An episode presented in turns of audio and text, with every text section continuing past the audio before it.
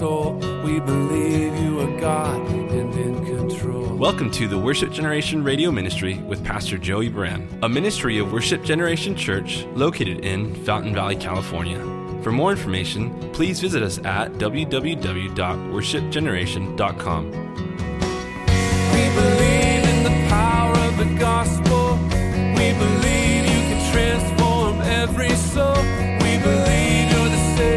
Now let's join Pastor Joey as we study through the Bible. Let the nations be glad, all his saints rejoice.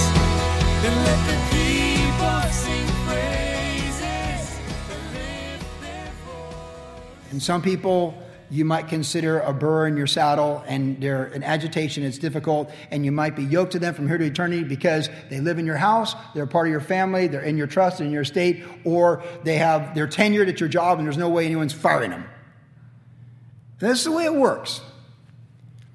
And in this distinction, outwardly, it would seem unfair. Like Jacob isn't afraid to show his favoritism.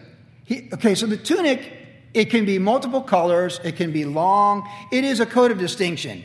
In the Hebrew, we know it's a coat of distinction. I don't know, it sounds silly, but just because Luke worked at Starbucks all those years, he had the, uh, the black apron, which means he knew he was a coffee connoisseur, you know, like he knew all the different coffees and which pastries you eat with the coffee. You know? And so when you walk into Starbucks and they got, everyone's got a green, you know, apron, and Luke's there with the black apron, he's like, yes, and like, ooh, you know, he's a coffee connoisseur. You know, it's a distinction. It's a, it's a distinction. His jacket in their household, which was, of course, an economy, because the Jacob's household was an economy. It was a, it was a perpetuating economy with all their wealth. He's got the jacket. Now, here's what's funny.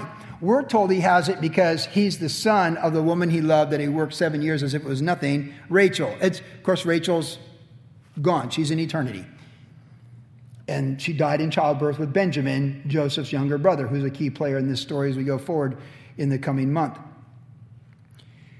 Jacob gave Joseph the coat more than likely from the context because he was the link to Rachel. He was the link. You look like your mother. Every time I see you, I see your mother, and I loved your mother. And seven years working for your for old Uncle Laban was like nothing. I just can't let anything happen to you. You're, you're my favorite because you remind me of the, of the one woman that was my one true love, Rachel. So I'm giving you this coat. These guys, they, they wipe out cities. They, I don't even know what to say about these guys. Reuben sleeping with Bill Bilhah. Look, here's a coat for you. Because when you get all these adult kids, you realize there's just only so much you can encourage them to do or ask them to do, and then you know they're just going to make decisions. And I mean, the ultimate last thing you can do is say, "Go make it on your own." You want it that way, you pay your way that way. That's pretty much where they cross that line. Oh, you got it all figured out, huh? Okay, well, good luck. Or as they say in Chile, buena suerte. you know, it's like, yeah. And there was a distinction that Jacob gave. But here's what's important.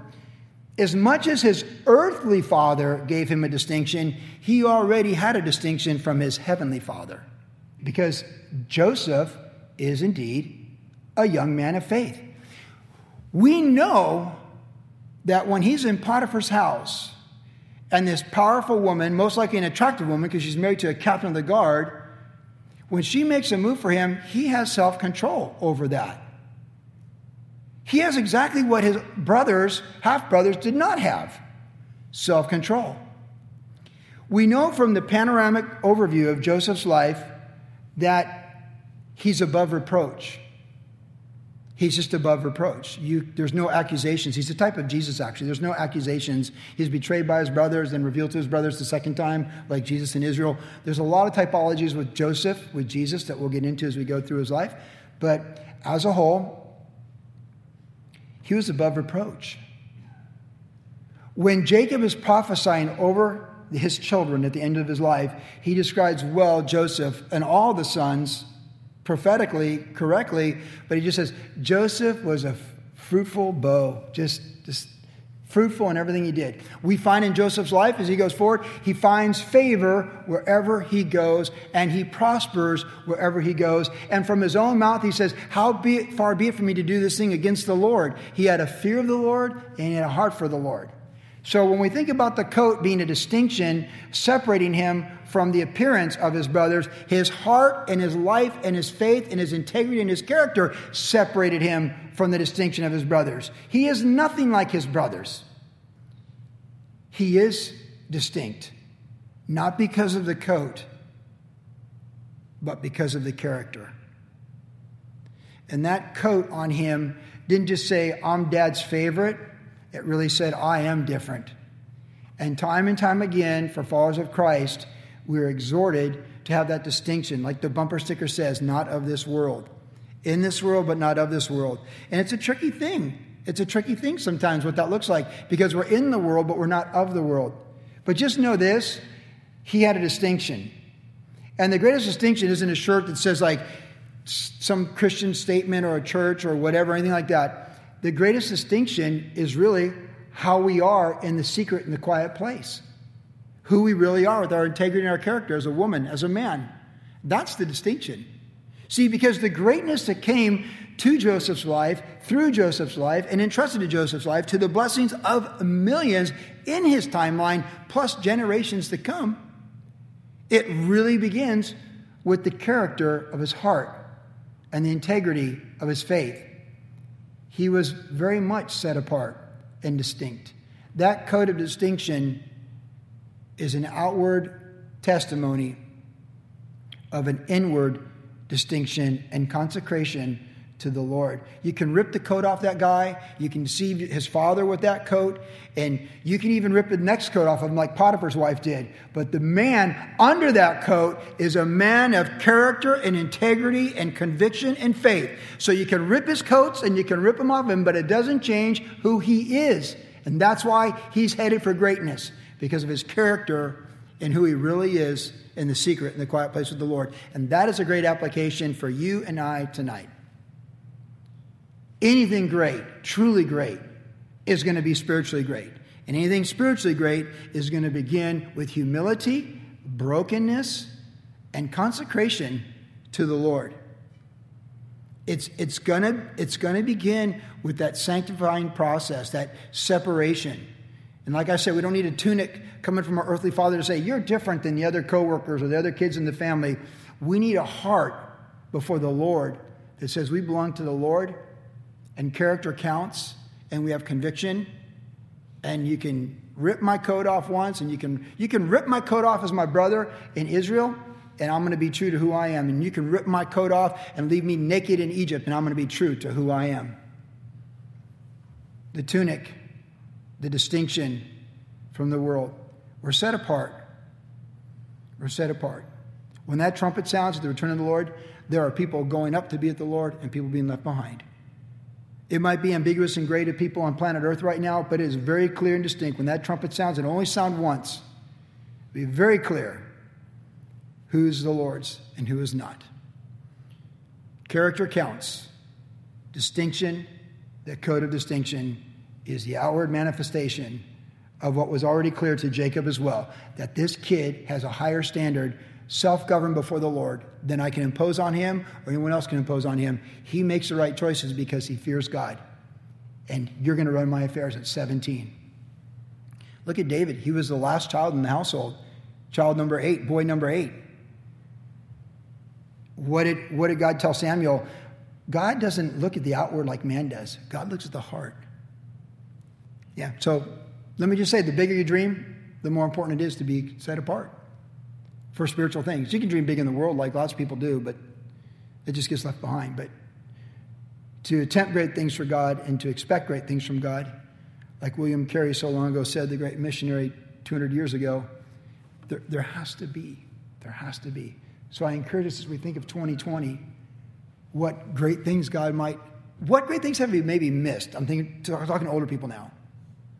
Because I, I personally believe in the secret and quiet place, I've missed some great things with the Lord because I did not set myself apart the way God wanted me to or handle things the way He wanted to.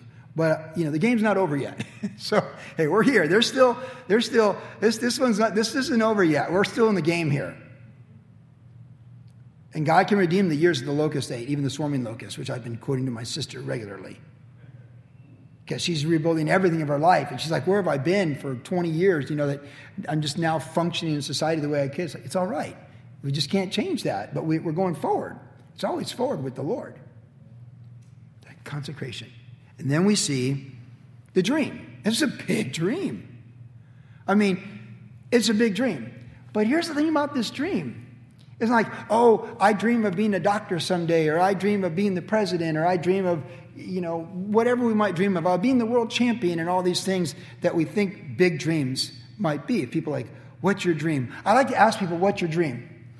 Because Luke works at Hyundai now, our son works for Hyundai, he can get all these hookups for the family, which is not the point, but we were driving a Sonata, which is part of the story, the other night. And uh, the, the girl with us from the, the car dealership, the Hyundai in Huntington Beach, we start talking with her. And hey, she's a, a Hispanic girl from Santa Ana, really sweet girl. really enjoyed talking with her. And hey, she graduated college and she uh, has a major in political science, which was Luke's major in political science, right? It's pretty cool. I'm like, hey, and Luke works at Hyundai and you work here and these things. And, and she was really sharp. And I said, I, I turned around and said, What's your dream? I mean, you made it. You're early 20s with a college degree and you're working here and you're the person showing us the car. And you got a poli science major. I go, What's your dream? And right away she goes, I want to improve immigration in the United States. She goes, I want to improve the immigration system so it works. I said, Good dream. Good for you. Think of people like Sam Coca, your dad. I think of my great grandfather, great grandmother coming through Ellis Island. Good for you. Good for you. See, we need dreams. We need to build people up on their dreams. She said, I've seen injustices and I want to make things better. I go, listen, I'm reading Jeremiah right now, and he's talking about all the injustices by the false shepherds. God honors justice and truth and, and doing the right things at the right time. Good for you. See, that's what I mean by dreaming. You know, like that's you want to build that up, but the Lord has to be over it. But we should dream big dreams. Hey, if your dream is to like run a car dealership, good for you. But when you see what I said is it's always in, you can never go wrong with loving and serving others. So if you put loving and serving others at the top of your dream as to the motive of your dream, you can't go wrong.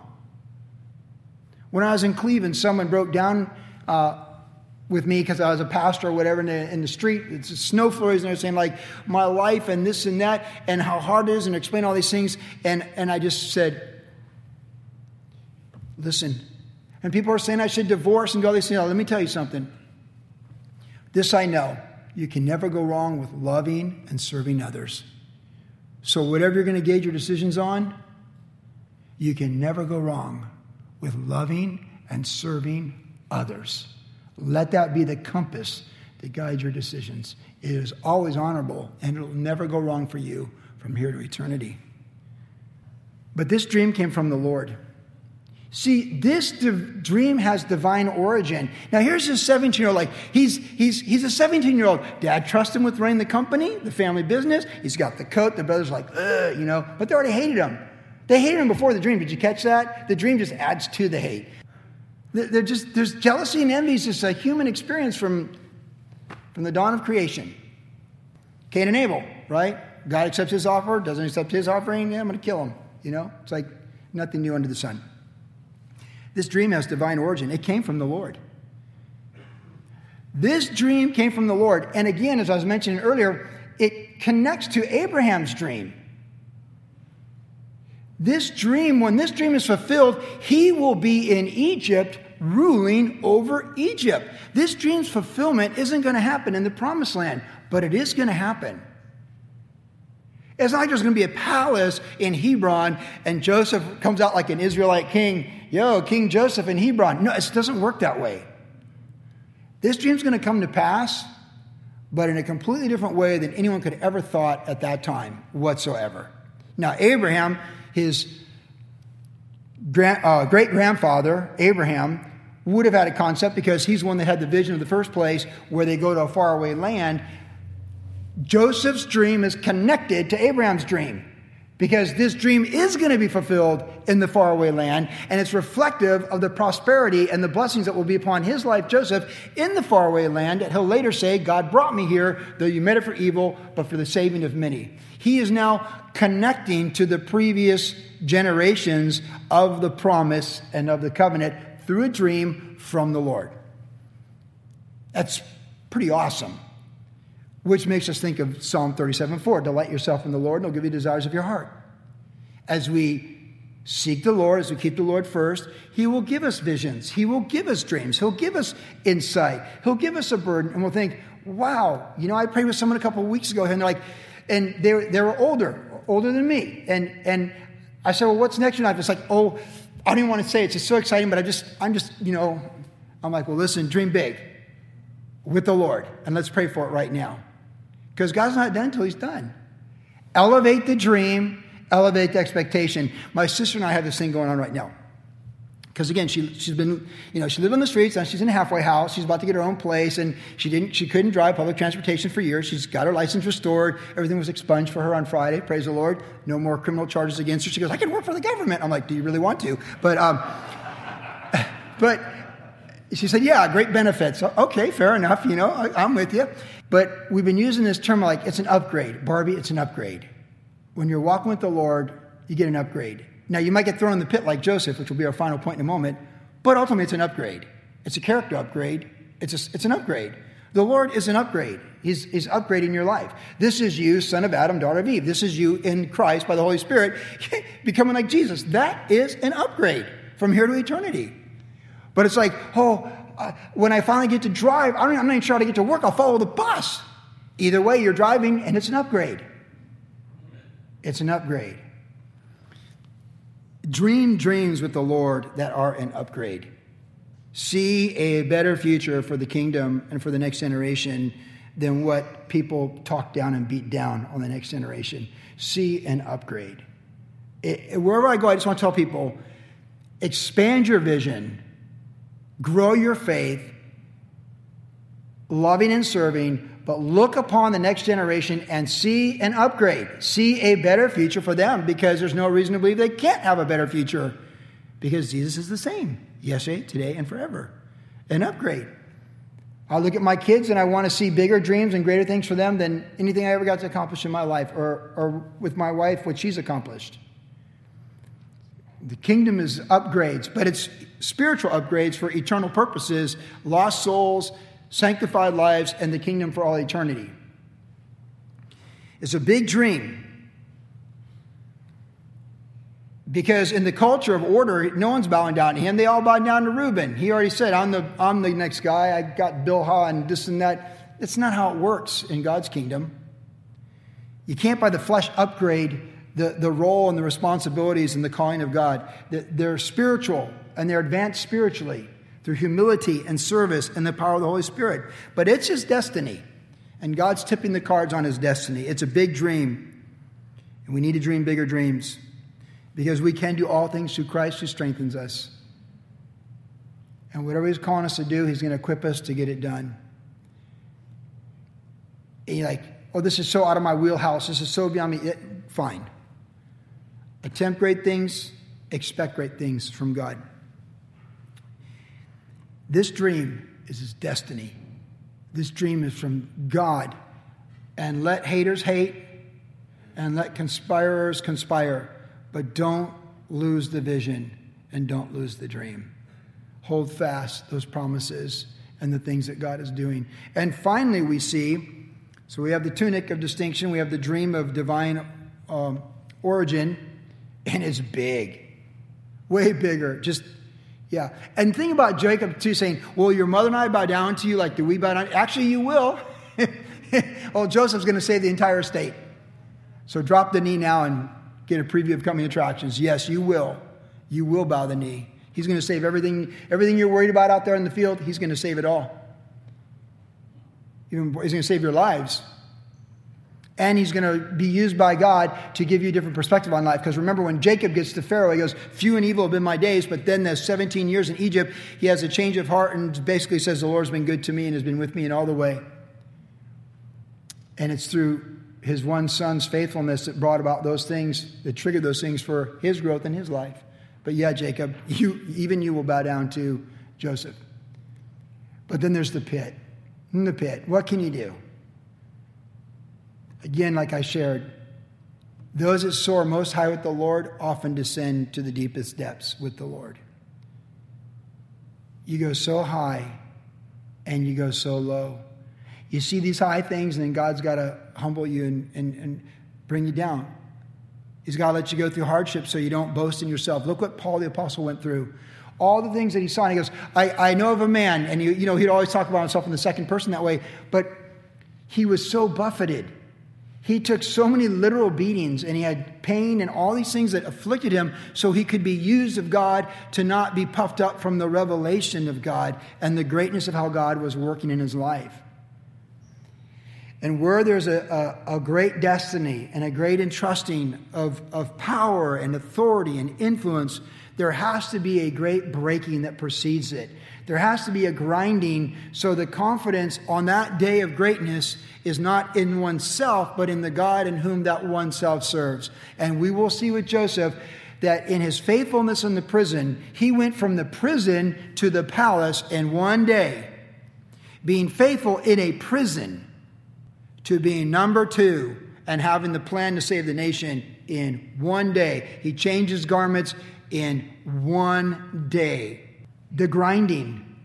David, before he became king, all those visions and all those victories, and then just the grinding, the grinding and the breaking and the making of a man of God. There's so many books written on the life of David because it's such a testimony that if you're going to be king, you're going to get you're going to get grinded and you're going to get prepared for those things. We, God doesn't have shallow leaders leading in greatness. He has people that have been taught great depth through suffering, through afflictions, through trials and tribulations. And that's why we're told time and time again in the Bible, and specifically in the New Testament, through many afflictions we must inherit the kingdom of God, through many tribulations, and many are the afflictions of the righteous. Because God allows them to transform us, to shift our confidence in, like, I can do it, to that the Lord has to do it. And one look no farther than Moses himself, who at 40 thought he would deliver the people of Israel from the bondage that would come many generations after this. That he can do this. And then he realized he couldn't do it. And he was so beaten down after his second 40 years at the age of 80 when God appears to him at the burning bush. He's like, man, you got the wrong, you got the wrong guy. Just, it's all, no. 40 years in the wilderness as a fugitive of Egypt broke him and then the next 40 years, when he led God's people, he was a broken man. Now, he did get frustrated with things, but he was used and he wasn't vindictive. Like, that's all part of the process. So, soar high and dream big. And don't despise the pit. Because it is in the pit where what's really has to come out of us comes out of us. It's in the pit where we find out who we really are. And it's in the pit we really become who we're meant to be. And it's like Moab. God said through the Old Testament prophets in Moab, He hasn't been poured out. His dregs are still in him. You have to be poured out from vessel to vessel because you got to get it out. So, what God does in our life, He pours us out from this pit to that pit to this pit to that pit to this pit to that pit because He's got to get the dregs out. Each time we're poured out from one pit to another, there's less of us and there's more of Him. There's less of the flesh and there's more of the spirit. Each crushing affliction of life, whether it's the death and loss of loved ones or legal disputes that, that have bad endings or even good endings, because most, most of them have bad endings even when they're a good ending. It just, whatever it might be, the job you didn't get, the, the things that worked against you because you're a, a woman, because you're white, because you're black, because you're brown, because you speak English second language, or because you speak English first language, all the things that we can make excuses about instead of just saying, Lord, here I am, and you're over my universe. And you're pouring me out from vessel to vessel, and that's all that matters is that I, nothing can come unless it comes from the Lord, John the Baptist said. And we receive this and we embrace this, and we're going to grow through this. And we're going to get better for it. Because there's greatness right around the corner. And the greatness isn't always bigger and better, the greatness is you and me more like Jesus. Loving, serving, forgiving, and building real equity. Estate equity gets distributed right away and usually gets squandered in a short period of time. Lotteries are won and the money's lost and mishandled. People are broke again in a year. Real equity is purity, suffering, and forgiveness. From vessel to vessel. That's what God's doing with Joseph. He's just preparing him for great things around the corner. And you know what? Your afflictions and trials and tribulations, don't despise them because God's preparing you for greater things around the corner. So take it like a woman of God, take it like a man of God, and say, Here I am, Lord, your servant. Let's just keep going forward, make me more like Jesus. Amen.